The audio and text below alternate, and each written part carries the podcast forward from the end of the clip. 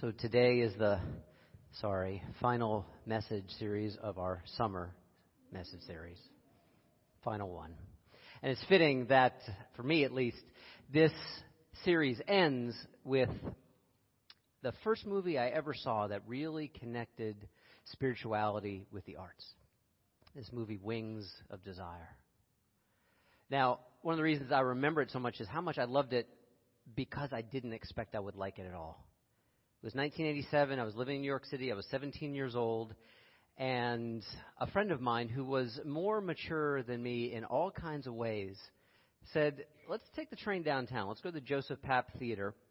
And there's a bunch of cinemas there. And there's this uh, German movie playing there. And young, immature, burgeoning alcoholic that I was, I said, No, I, what I'd rather do with tonight is buy a bunch of six packs and go hang out in Central Park like we often did. And he said, No, no, you're going to like this. Let's go and do this. And so I listened to him. And what I saw in that theater, what I experienced with that movie, was one of those first realizations that through whimsy, through tragedy, through story, a sense of transcendence and intimacy could be brought together and put on screen intimacy and transcendence brought together, for me, that is the experience of spirituality. Now, I got to tell you, a couple years later, I had a choice to make when I was in college. Was I going to be a religious studies major, or was I going to be a film studies major? The fact that you now see me here, where I am, doing what I am doing, probably leads you to believe uh, that I chose the religious studies major. You would be correct. However, being here, getting to do what I do means that I get to kind of point at that film studies major way that didn't get a chance to be. So, folks, thank you for that. This movie, Wings of Desire, is from Berlin, 1987. And it's about these two characters primarily, but not exclusively. They don't look like it. If you haven't seen the movie, they are angels who travel unseen, save, for by children throughout the world of what was at that time a divided city. Damiel and Cassiel. The man on the right with the darker hair is Damiel. And he's going through something of an angelic crisis of conscience because he's not sure he wants to stay an angel anymore. Through his thousands thousands and thousands and thousands of years of observing humanity. He's fallen in love with humanity. And particularly in this movie, he is falling in love with one person. And as he says to his friend, his partner, Cassiel, I'm getting tired of forever. I'm getting tired of eternity. I want the touch of the now of the real. And say in a beautiful way, as I think Damiel is talking about, is that he wants to exchange the realm of pure spirit above it all for something down to earth, at least here at Wellsprings, we would call soul.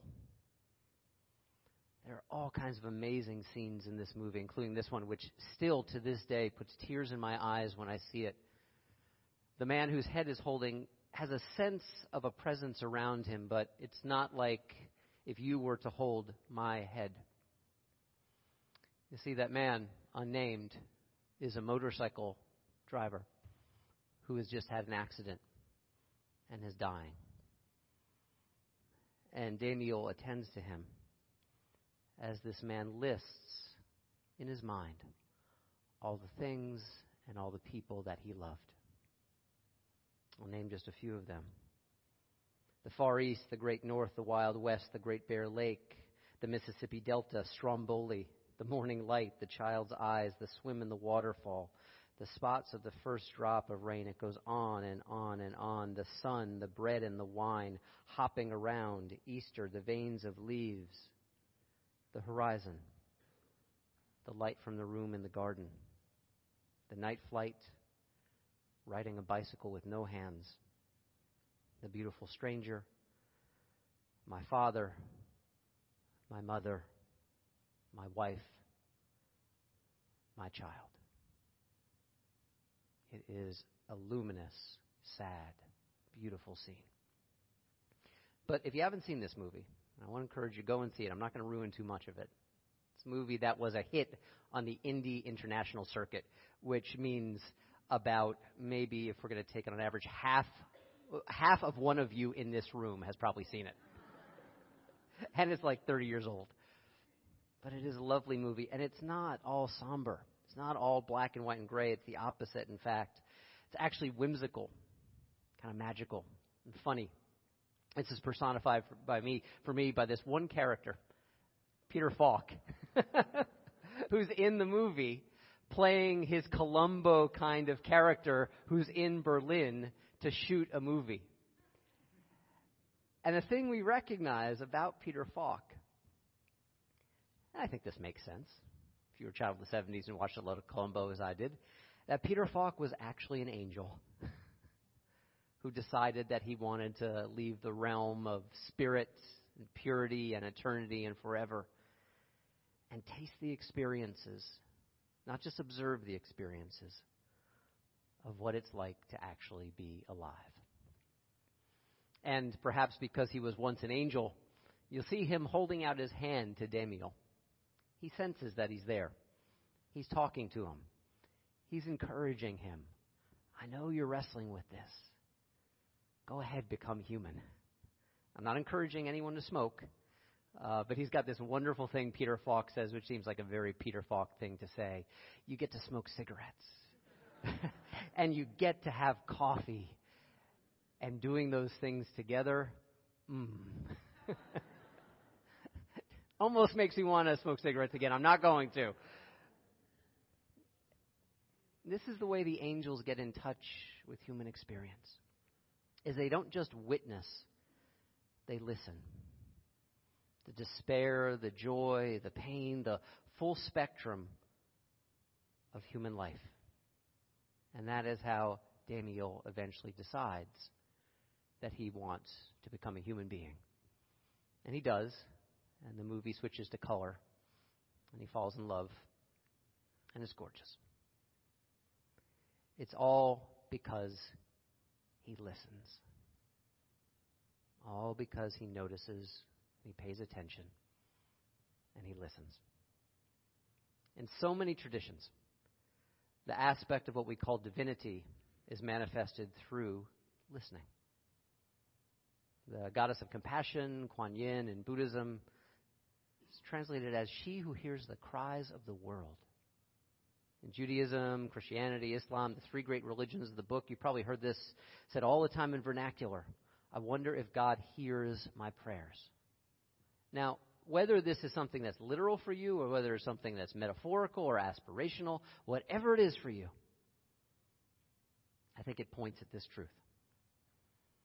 Listening brings the world fully to life. Just as Damiel experienced, it brings the world from black and white into full spectrum color. And for me, that's really important to recognize right now.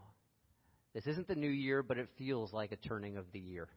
This Sunday of Labor Day. Life for me has already gotten busy. Someone coming in today asked me, how you, how are you enjoying the end of your summer? And I'm like, I began my internship for ma- my Master of Social Work two, week, two weeks ago, and I began school, and Wellsprings is about to bump up into two services, and our small groups are going to start within a month. My summer ended already. and that's all right. Vacation time is done. I'm looking forward to this fall. And if you are anything like me, you know that one of the costs of being busy or being busier or being busy again, that one of the first casualties of our busyness is our capacity to truly listen, to notice, and to pay attention. And so maybe you want to make this vow with me today. Maybe that as life gets busy or busier again, that we will commit even more to stopping and pausing and listening, and paying attention. Because the casualty of the busy life is that we lose touch with life.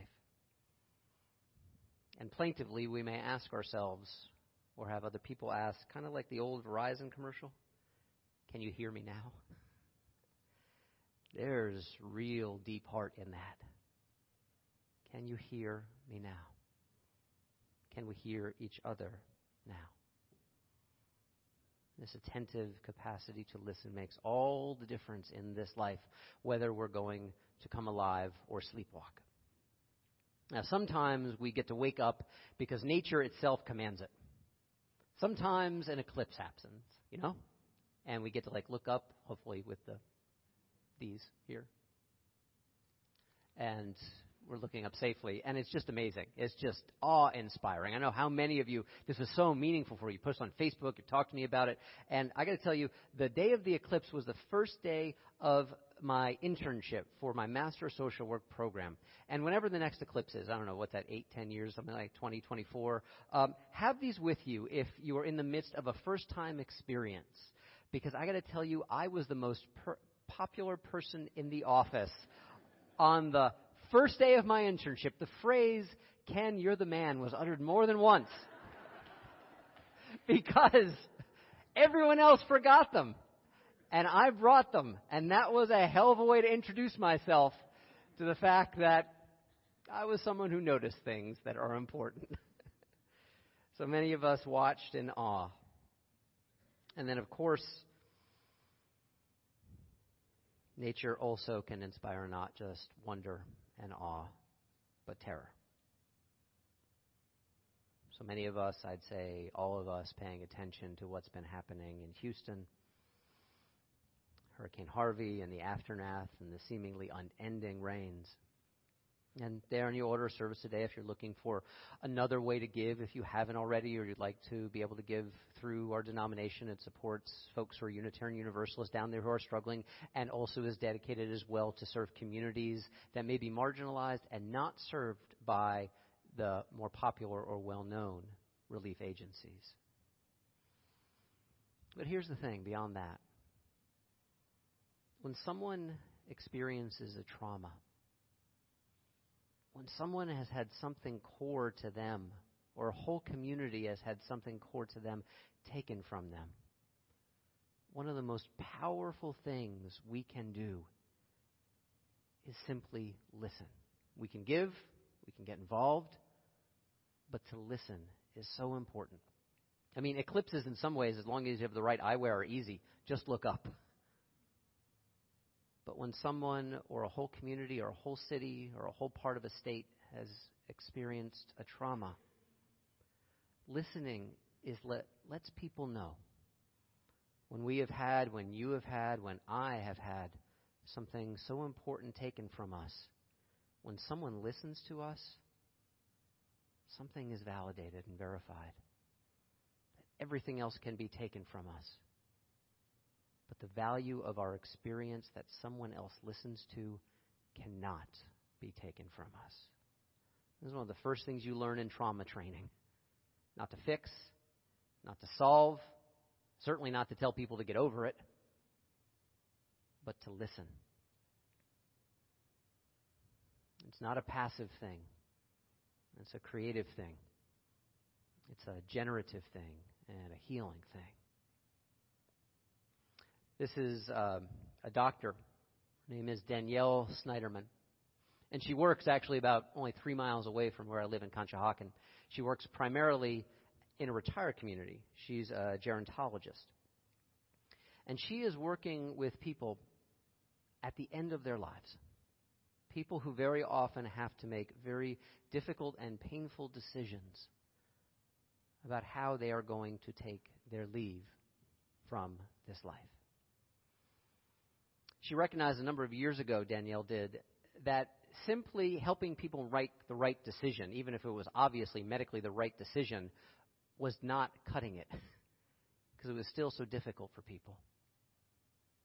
And so what she did is she started interviewing her patients about who and what they loved.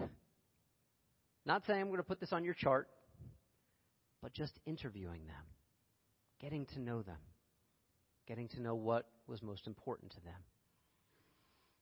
Were, what do you call them, nonagenarians, those people in your 90s?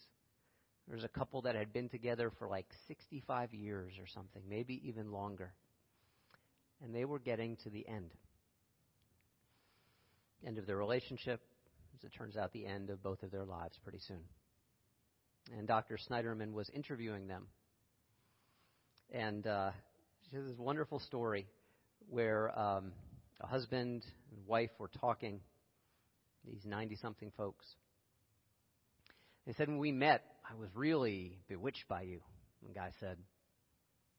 He said, However, at that time, a phone call cost five cents, and a letter, a postcard, cost three cents. So I decided to send you a letter to ask you if you wanted to go out with me. And his wife said, What, I wasn't worth five cents? And he said, No, all I had was three cents to my name. it's these kinds of stories she got to see, and she gets to see over and over and over again. And so she tells an additional story about a couple who are coming to the end of their lives. One of whom, one of the partners, was really rapidly fading, physically and also mentally. And she was talking to this person's spouse, who, I mean, I've read enough uh, uh, medical charts over the years. You know, if you wanted to diagnose this person, you could say that they were resistant, non compliant. but that's not what Dr. Snyderman heard. He heard someone who loved the person most in their life, who was fading out of this life, who needed to go to an assisted, stepped up care facility. And because Dr. Snyderman had listened so deeply to who and what this person loved, the lack of compliance, the resistance, it faded. And so the doctor was able to help this couple together go into an assisted living facility. There's a school, uh, really a cultural commitment of working with people who have experienced trauma called the Sanctuary Model that I know some of you know about. It was founded right here in Philadelphia by Dr. Sandra Bloom. And she said the switch when you're dealing with communities that have experienced high levels of trauma, of violence, of catastrophic poverty, of oppression. She said that the, the, the switch that they found out was when they moved from one question to another. The traditional question is, What's wrong with you? it's a question she said got asked all the time. What's wrong with you? Which is really, how can I fix you? How can I take it away? Which might make me feel better about myself or less anxious. And Dr. Bloom said no. When they switched from what's wrong with you to what happened to you, that's when sanctuary was born. See, because if we ask someone, what happened to you? They're not going to tell us necessarily what's wrong with uh, them. What they will tell us is what matters to them who they are, their stories, and who they love. The title of this message comes from StoryCorps. You familiar with StoryCorps? It's beautiful, isn't it? Um, the little picture, if you go to the next couple slides there. Yeah, thanks. Um, there is a 20 minute version of the StoryCorps stories uh, that's animated. If you are looking for a really good, cleansing, purifying cry, watch this video. the two people there, there's a couple, going to be Man and Yasir Salem. Going to be Mam had a had a, a brain injury, and she's doing okay, but for the fact that she can't remember short term things very well. Like she and her boyfriend ran the New York City Marathon a couple years ago, and he would have to continuously remind her. We've only been running for 10 or 15 minutes when she wanted to quit. he had her permission to lie to her as a way to motivate her. These are the kind of stories that are in this. Listening is an act of love. The guy who compiles all these says these words When you really listen to people, they know their lives matter. Maybe you've had that experience of being listened to, knowing that your life matters and our lives count. I mentioned before my internship. It's at an outpatient clinic with people in early recovery from substance use disorder. And it's a lot of young people.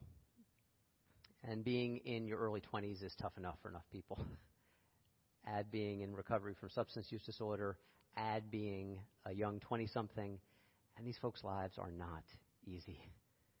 And it shows up as a kind of angstiness, a kind of antsiness, a kind of inability to focus at times. I mean, you see it in their bodies. There's a lot of movement around and a real tough time settling in and settling down. This past week in one of our groups, the lead therapist and I, we led an exercise that invited the people in the group with a list of questions to simply listen to each other. And I got to tell you, the most magical thing happened. It didn't surprise me, but it was still beautiful to see. That energy of those 12 people settled right down.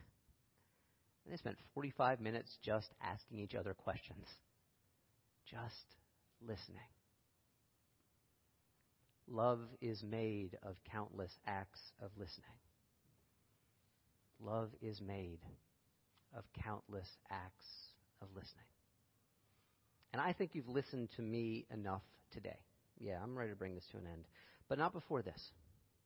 I'm going to end this service a little earlier than we would because I'm going to ask you to do something to practice listening with each other. Maybe as a way to set an intention to keep that vow as life becomes busy or busier, or maybe life is becoming less busy and it's just really good to listen, whatever our circumstances.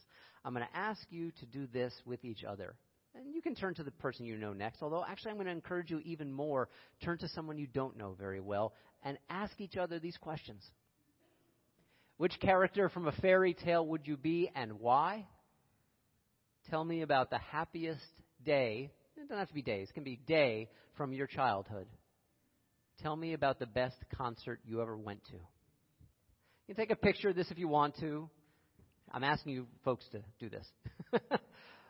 We're also going to put it up after the service as well too if you want that reminder. Again, you can say no. I'm not going to check up on what 180 of you are here today or something. But I'm going to ask. Engage this practice. And don't get into a dialogue back and forth. Oh, I went to that concert too. That was amazing. Oh, we played that set list and they, you know, just allow one person to answer and allow the next person to answer. No need to respond or agree. Resonate, maybe. Thank each other. Help set that vow to notice, to listen, to connect, and maybe to be amazed. Amen. May you live in blessing. Would you pray with me?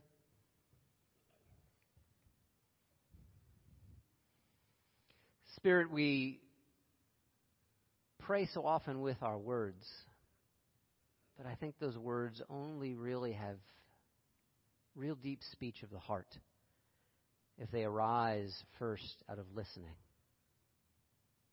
out of holding the space for what we don't know yet. Love is made of countless acts of listening. May we commit to at least one of those acts today, allowing ourselves to recognize again the beauty, the sadness, the joy, and the lightness of this life. Someone said a long time ago, there's only one reason that angels can fly. It's that they take themselves lightly. Amen.